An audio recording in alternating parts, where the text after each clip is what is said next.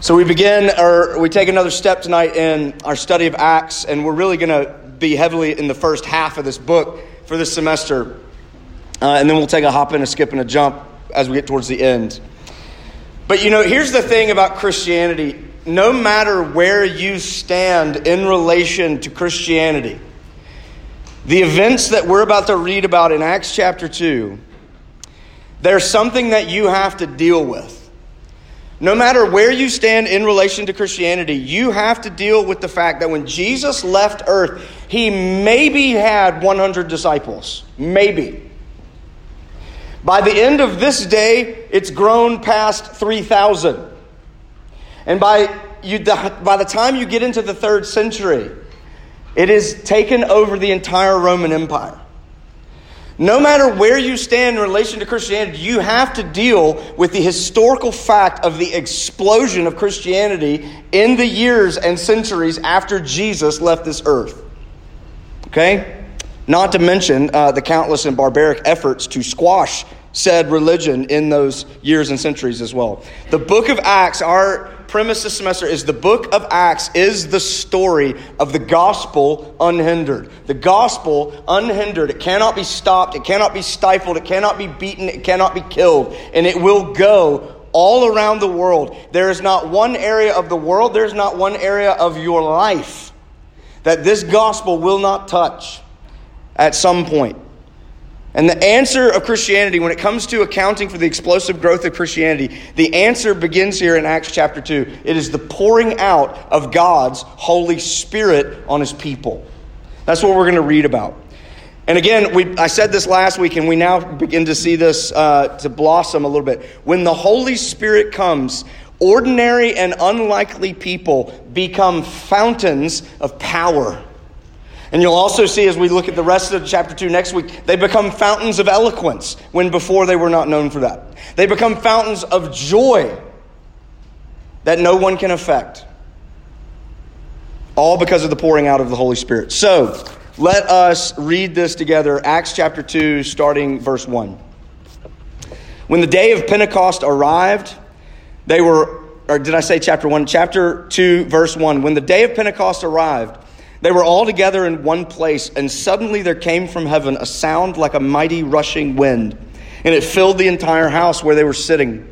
And divided tongues of as of fire appeared to them and rested on each one of them. And they were all filled with the Holy Spirit and began to speak in other tongues as the Spirit gave them utterance.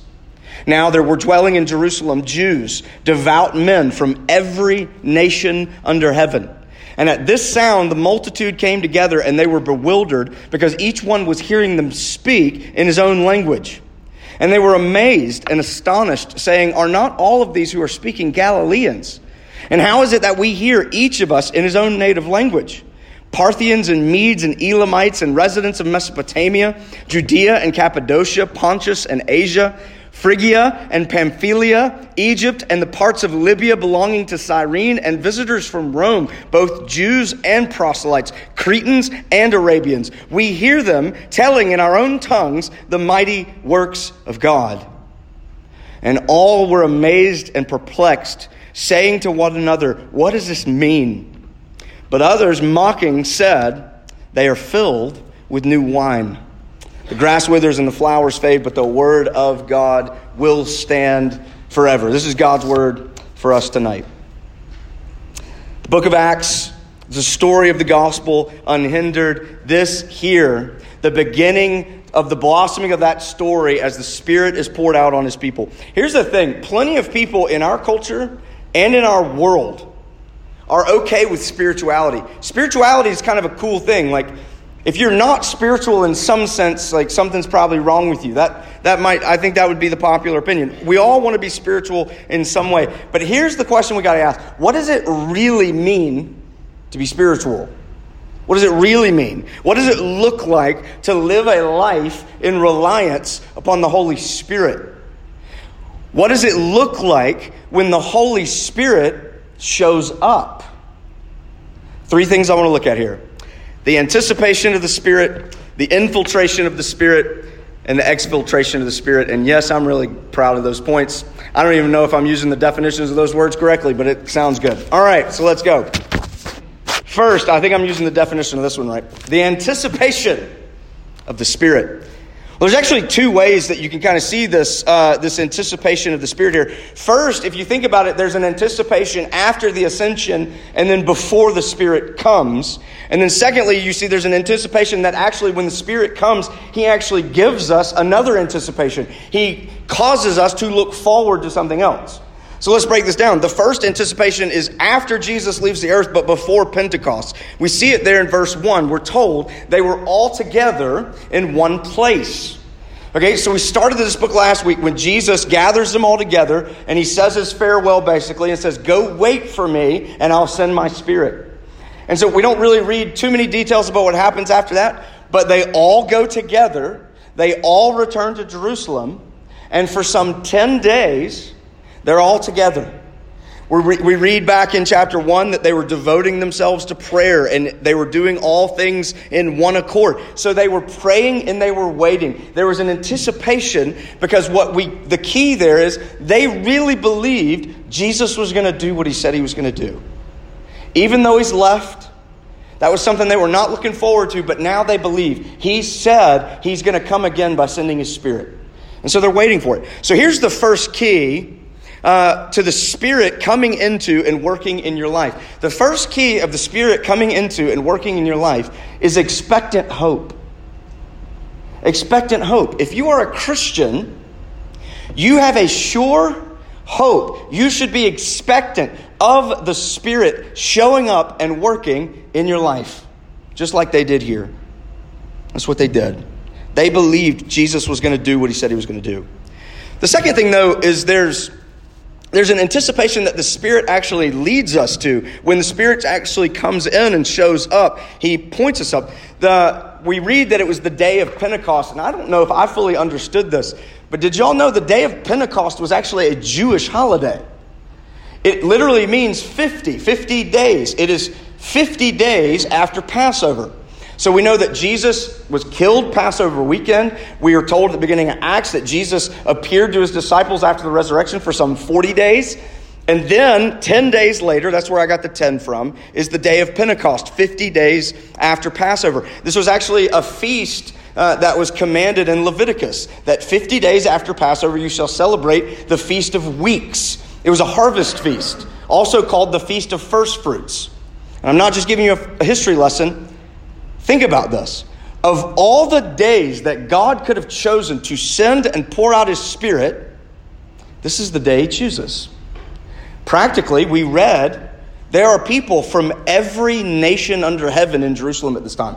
This was the most well attended feast in Jerusalem because it happened in June, so the traveling conditions up to Jerusalem were the best at this time of year. So, this is the fullest Jerusalem would be at any given time of the year. And they're also there celebrating this feast of harvest. Okay, if you grew up around farming, if you know anybody who farms, you know something. Harvest is not something that's done in a day. It's a lot of work to harvest. It takes time. There's a lot of things that go on. But what happened during this, this is the first day, the first week of harvest. So, what they would do is, as the first fruits of harvest are coming in, they would feast with them and celebrate and give thanks to God that He's provided food. Okay? So, a fitting time uh, for God to pour out His Spirit. So, again, think about this. Of all the days He could have chosen, He chose, chooses this occasion. And it's very obvious He's trying to say something about that. Just like the Feast of fruit, First Fruits, just like the Feast of Harvest, my Spirit is but the beginning. The pouring out of my spirit, the indwelling of my spirit in all of you is just a taste of what's to come. And we'll see this uh, flesh itself out in the rest of Acts, and, le- and we've seen it flesh itself out in the rest of history to this day. This is just the beginning. You know, part of adulting for you at some point may be purchasing a house.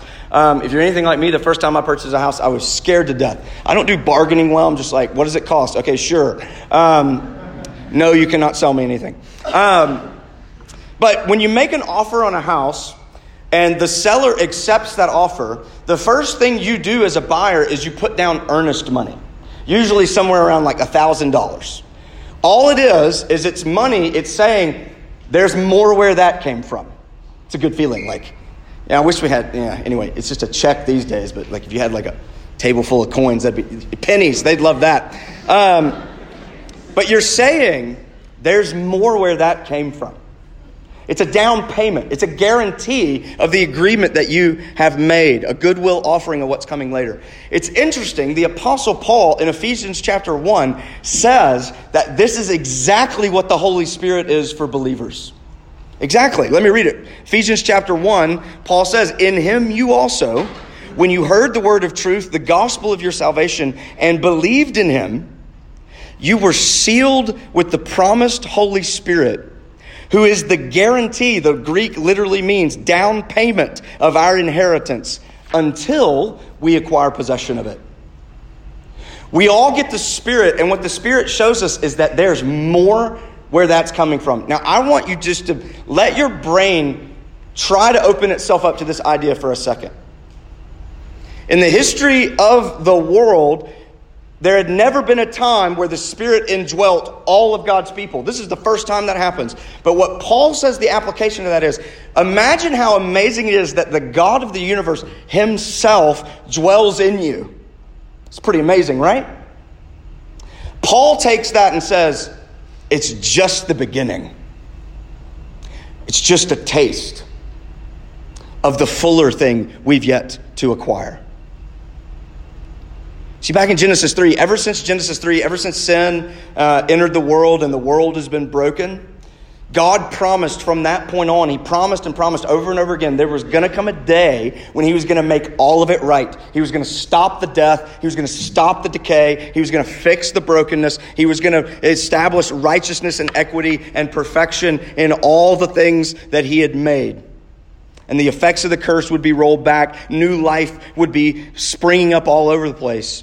And so, what Paul is saying in the grand picture of salvation is that's coming. But we've already got it beginning right now inside of us.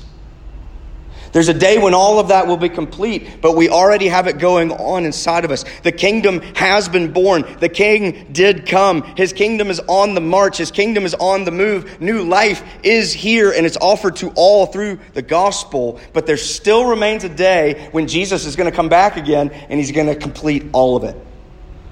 How do we know? Because His Spirit's inside of us. That's how we know.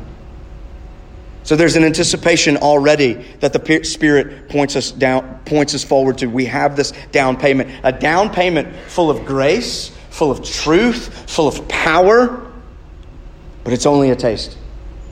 As amazing and life changing and transformative as those things are and will be in your life, only a taste. The Spirit comes and He brings life in the here and now. And it starts inside of us and it is continually working itself out into the world and forward into history. Anticipation of the Spirit. What does it really mean to be spiritual? Well, the second thing here is the infiltration of the Spirit. Sounds like a commando mission or something, but the infiltration of the Spirit. So, what we clearly kind of see, we're going we're to read the rest of the chapter next week. What we clearly see is like, this isn't just the Spirit like showing up, like all of a sudden, oh, well, there's the Spirit, he's over there. It's like, it's a bigger deal than that. I, re- I think I just felt cold air finally. Thank you, Jesus, and your Spirit. Um, I didn't time that for that, but anyway. Um, there's a tangible, loud sound like a tornadic, tornadic, I don't know if that's an adjective, but whatever, wind. Fire, he shows up in fire. Fire is one of God's favorite forms of showing up. Verse 3 and 4, we see that fire divides and then it goes to rest on each and every one of them, and we read that they were all filled. This is not just the Spirit showing up, this is the Spirit doing something. What is He doing? He's filling. He is filling them up. The Spirit isn't just there, He fills them, He comes in. So here's the thing what is true spirituality? True spirituality is being filled. You want to be spiritual, you want to be more spiritual, you want to grow spiritually. You need to be filled. That's the picture here. All right, great. I need to be filled. What do I need to be filled with? How do I get filled? What, what does the Spirit fill me with? Interestingly, Jesus actually painted a good picture of this for us in John 14. As his disciples, again, are piecing together wait, you're leaving, why are you leaving? We don't know the way. How are we going to find you? And listen to what Jesus says in John 14 to them. He says, Look, I will not leave you as orphans, I will come to you. In that day, catch this, you will know that I am in the Father, and you are in me, and I am in you. Whoever has my commandments and keeps them, he it is who loves me. And he who loves me will be loved by my Father, and I will love him, and I will manifest myself to him. Catch that? I will show myself to him. What does the Spirit do? He shows us Jesus. He shows us Jesus he shows us our union and communion with Jesus and the Father, and He shows us the love of the Father and Jesus. He is constantly filling us with those things because that is what we need to be filled with. That's it. So, one of the primary works of the Spirit, one of the primary works of the Spirit is to invade your heart, to convince you that God loves you, and to assure you that you belong to Him to invade your heart, to convince you that God loves you, and to assure you that you belong to Him. That is the work of the Spirit. I want to see the Spirit work in my life. Do you believe God loves you? Start there. That's where the Spirit works. Do you believe that God loves you? That is where the Spirit works. Never gets old. It just doesn't. And we see this theme about being belonging to, to God and being his children. We see this repeated throughout the Bible when it comes to the work of his spirit. The first big, the biggest tangible, most tangible way we see this is at Jesus' baptism. Do you remember this at the beginning of Jesus' public ministry? Jesus goes to John the Baptist and is baptized. And gospel accounts tell us that the people there saw the Spirit descend down from heaven onto Jesus like a dove. And then they heard with their own ears God the Father speak. And you know what he said? This is my Son, with whom I am well pleased. What do you think the work of the Spirit was at that moment? To help Jesus hear that and to help Jesus live into that as he went about his public ministry towards his death. He goes straight out into the wilderness to be tempted 40 days, interestingly enough, by, the, by, the, by, the, by, the, by Satan. I was going to say the serpent, but Satan. Um, what is the work of the Spirit? Hey, remember what your father said? You're my son. With you, I'm well pleased. Romans 8, Paul says for us that we who are in Christ, we have the Spirit, and the Spirit bears witness with our spirit guess what does he bear witness to? That we are children of God. Galatians 4 6, Paul says, God has sent the Spirit of His Son into our hearts that we might cry, Abba, Father. Abba being a very informal phrase of father. No upstanding religious Jew would have ever dared call God Abba, but Jesus did. And Paul says that because Jesus has sent his spirit in our hearts, we can say the same thing to him. If you have your windows down, you might need to go. Um, anyway, hearing rain. I didn't know this about uh, Mark Richt. I don't know if you know who Mark Richt was. He was a longtime football coach at the University of Georgia, most recently, football coach at the University of Miami. Uh, but I knew that they, they had children. Their first two sons were biological, but then they adopted a daughter and a son. And the story of that adoption is they went to Ukraine uh, thinking they were only going to adopt one. And the first child that they picked to adopt was a little girl named Anya. And the reason they adopted her mainly was because their hearts were drawn to her because she had a facial deformity. And it was probably the reason that she had been given up, and it was the reason she'd been passed over countless times by people coming to adopt at that orphanage. Then she had a special connection with another little boy at the orphanage, and so they ended up leaving with him as well. But from people close to that football program at Georgia, the story about Anya was uh, that when she was a little girl, during UGA football practices, you could always bet on seeing Anya in the stands, waiting with eager anticipation until practice was over. And every practice without fail, as soon as the whistle was blown and practice was over, she would sprint out onto the field towards her dad. And Mark Richt would bend down and open his arms and he'd scoop her up and he'd carry her off the field. So here's the question I have for you Was Anya more Mark Richt's daughter in his arms or in the stands? Trick question, right? Because legally, neither. Legally, she's his daughter. But subjectively, absolutely, in his arms. In her father's arms, quite literally being held by the love that her adoption had brought her. It's a powerful picture. There's a reason God takes this picture up when He describes what He's done for us in adopting us. What does it mean to be filled with the Spirit? First and foremost, it is knowing and feeling the love of the Father. Get this it is knowing and feeling the love of God. Yes, God wants you to know that He loves you. But you've got to hear this, especially those of you just like me that grew up in the Presbyterian Church in America. God bless it. God wants you to feel it too. He wants you to feel it. That's why He gave His Spirit.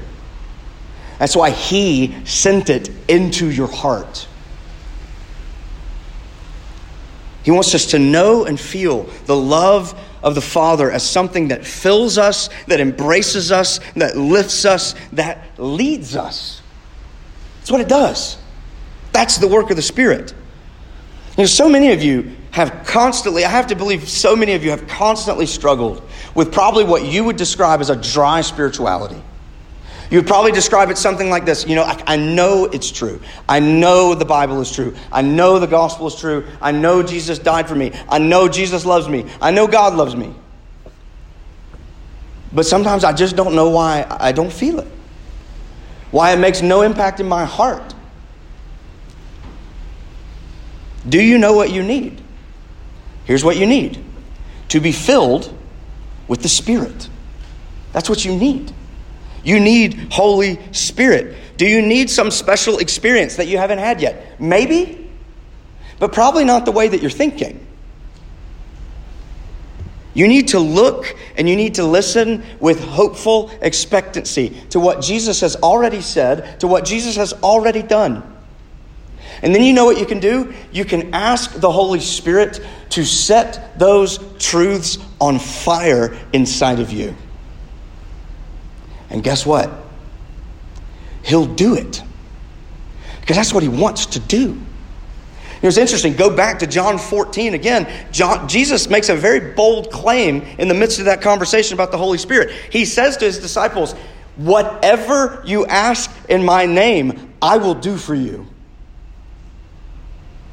Now, if you ask Jesus for a car, you're going to go outside to a new car. We know that can't be what Jesus means. But he does say, Whatever you ask in my name, I'm going to do for you. What else could he be talking about except this? Jesus, I just don't feel like you're there. Would you help me feel it? I promise you, I don't know how, I don't know when, but I can promise you Jesus' answer to that is absolutely. I'll fill you with my spirit. I want you to ask yourself something. Ask yourself this if I really believed, if I really believed this and I really felt that God loved me, what are some things in my life that would change? That's a question worth asking. If on my best day, when I really believe God loves me, what in my life would change? Would I still put so much effort into trying to control what people think about me? Would I get so caught up and worried about it? Would I still despair when I'm rejected? Either by the opposite sex, maybe a group of friends, maybe a job I was applying for, a ladder I was trying to climb. Nothing wrong with climbing ladders. What happens when they're taken away from you? Would my depression and anxiety still be so hyper focused on circumstances? If I really believed God loved me like this, what would change? I think if you really knew God's love, I think you, you, you believe this and you want to believe this. If you really knew and experienced and felt God's love, those things would feel so small in comparison. That's why we need to be filled with the Holy Spirit, because all those other things make us empty. Something really interesting, it's kind of an interesting turn of phrase in Ephesians chapter 5. Paul says this kind of out of nowhere, but not really. Uh, he's kind of going through a list of Christian living things, and then he says this Look, do not get drunk with wine, but be filled with the Holy Spirit. It's like he wants to talk about partying, but then he's like, I'll just Jesus you it. Don't get drunk and just go get the Spirit. All right, Paul, um, I'll not go to the bar and I'll go to church, I guess. I don't know. It's a good start, I guess. It's actually funny Paul says that because it's funny that here, what do people think's happening? They think they're drunk. To which Peter's going to stand up and say, guys, like, it's only nine o'clock in the morning. We're not drunk. Which I think is hilarious. But we live in a college town. We know that doesn't mean anything. Anyway, could have been 11 a.m. kickoff, you know? Um,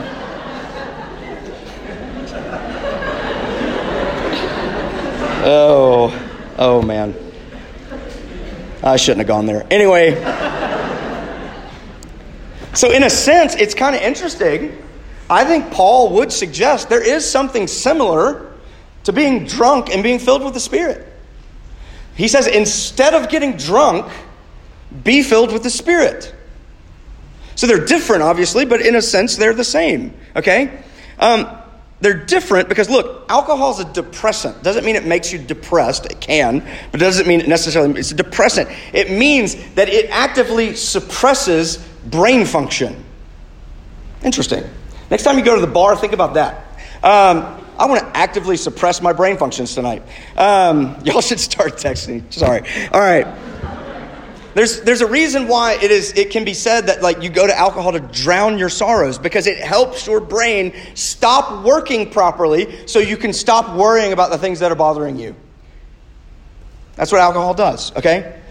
You think about it, the spirit actually does have a lot of the same effects as alcohol. The spirit can make you fearless. Just get on Old Row MSU, you can see the alcohol does the same thing. The Spirit makes you joyful. The Spirit can make you happy. But here's the difference the Spirit doesn't do it like alcohol, alcohol does it by hiding reality for you. The Spirit does it by making you more aware of reality, ultimate reality.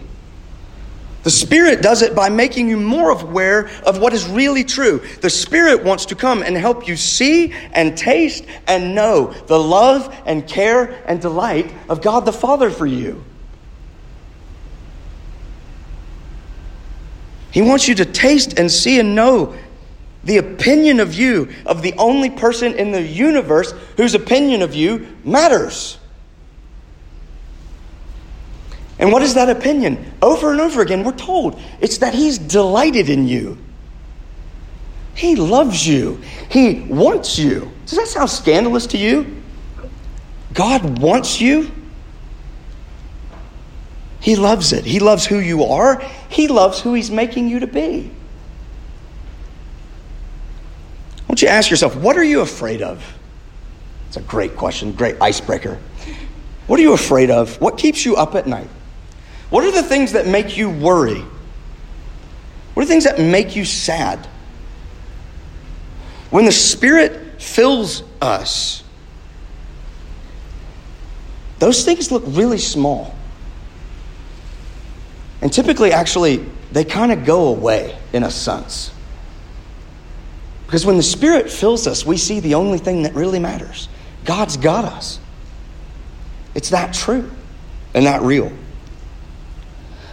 The anticipation of the Spirit, the infiltration of the Spirit, finally here, just, just by way of segueing into next week, the exfiltration of the Spirit. We're going to really dive into this next week when we look at this sermon preached at Pentecost. But inevitably, what happens is people go to this passage as kind of the beginning of the spiritual gifts um, that God gave, right? The gifts of the Spirit. But I want you to notice something because we've gotten the discussion of spiritual gifts all wrong. Most people, when they talk about spiritual gifts or want to know more about spiritual gifts, they want to know, well, what do I have or what do I not have? That is not the way it's ever talked about in the Bible. Spiritual gifts, the gifts of the Spirit are called gifts, not because it's a gift to you, but if you have it, it means it's a gift to other people. How do we see that here at Pentecost? Because as soon as they receive the Spirit, what do they do? They start telling other people about it. That's how we know they got the gift of the Spirit. The entire purpose of spiritual gifts is other people. Think about it. Like, when the Spirit comes, they don't be like, they don't look at each other and go, doesn't this feel awesome? That's what I would have said. This is awesome. No. Verse 11, they start telling others about the mighty works of God. What are the mighty works of God? Well, in summary, they're the miraculous acts of God throughout history in salvation of his people. In Old Testament, there's a bunch of them, but the biggest one by far in the Old Testament is the Red Sea. When, they, when the, the, the Israelites are cornered at the Red Sea after they go out of Egypt, and God shows up and he saves them, and they pass through on dry ground to the other side. Well, in the New Testament, it's Jesus, right? Jesus' life, Jesus' death, Jesus' resurrection. That's the mighty works of God. So here's, here's the question I want you to think about. If you've ever thought about spiritual gifts and, and wanting to know more, and again, we're going to dive more into this as we keep going. When the Spirit shows up for the first time and, and fills all of them, what do they do? They preach the gospel. That's what they do. Interesting that the rest of the Bible would also say that that is what goes hand in hand with the activity of the Spirit. They start preaching the gospel to all who can and all who will hear. They don't talk about themselves. They don't talk about where they've been. They don't talk about what following Jesus has cost them. They don't call about this nifty new movement they're going to start that's going to take over the world, even though it did. They start talking about Jesus and what God has done and is doing and will do through Jesus. That's what the Spirit produces in the people that He fills. That's it. Conclusion, I want you to look at verse 9. So interesting. Verse 9, we get this list of nations. There's a very other, there's a very big other time in the Bible where we get a list of nations like this. It's in Genesis chapter 10. Because when you read the beginning of the Bible, there, there becomes a question as you start reading. Okay, if one family went into the ark and only one family survived the flood, how is it that the earth got filled with all these different peoples and nations and tongues? To which Genesis 11 tells us a story the Tower of Babel, where all the people dwelled in one place, which is directly against the command of God to fill the earth and be fruitful and multiply. They all dwell together. They all determine, hey, let's build a tower up to God. It's a very arrogant and prideful thing that they do. And so God says, I'm going to come down and judge them. And so he does. And you know how he does it? He confuses their language. And they can't understand each other anymore. And so they all have to disperse out into the world, and they all become these different nations and races and tongues. Interesting story. Then, thousands of years later, thousands of years later, here at Pentecost, what happens? This is what happens God is getting his people back together. The curse of Babel has been undone. That's what's happening here. And we know that it's being reversed. But here's the thing we know that the curse of Babel is being reversed not because the barrier of language is being repaired, that that is definitely part of it. It's, we know that the curse is being reversed because it comes through the preaching of the gospel. Well, what is that? The story that Jesus himself has borne the curse that we deserved. He bore it, he took it, he paid it in full, and now that same Jesus has been raised and exalted to God, and now through his Spirit and through his gospel, he is bringing humanity back together. A new humanity under its ultimate head, Jesus Christ. Coming together in unity, in love, and in power. Pentecost Here it is, y'all. Pentecost shows us by this deliberate miracle that God wants us to know that we are all one in Jesus. If you are in Jesus, if I am in Jesus, we are one. And we'll see this unfold more in the coming weeks. But you know, every week we say we want RUF to be a welcoming and safe place.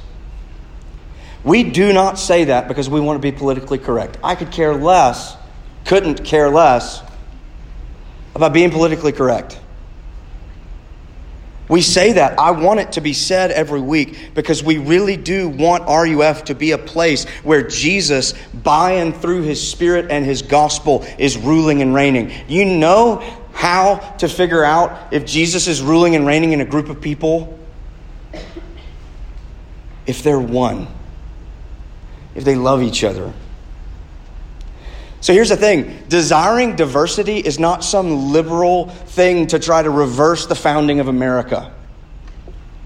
Diversity is something that the Spirit wants us to desire and pursue racial, financial, social, you name it. It's what God wants, and that's what God's doing. It's a gospel issue. So here's the, here's the question I'll leave with you. What if if you kept coming back to this place, what if at some point people on this campus looked at this place on Wednesday nights and said, What in the world is going on there? And all of us, without hesitation, just knew we could reply by saying this It's Jesus. That's it.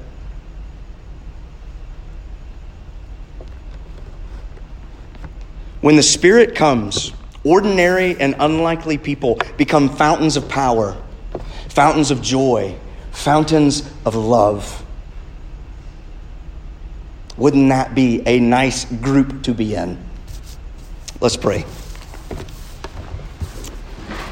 Heavenly Father, we do pray that you would pour out your Spirit upon us, that you would bind our hearts together in Christian love. A love that was poured out and secured for us by our Savior Jesus a love that indwells us now by your Spirit. Would you set that love on fire within us in our midst? We pray in Jesus' name. Amen.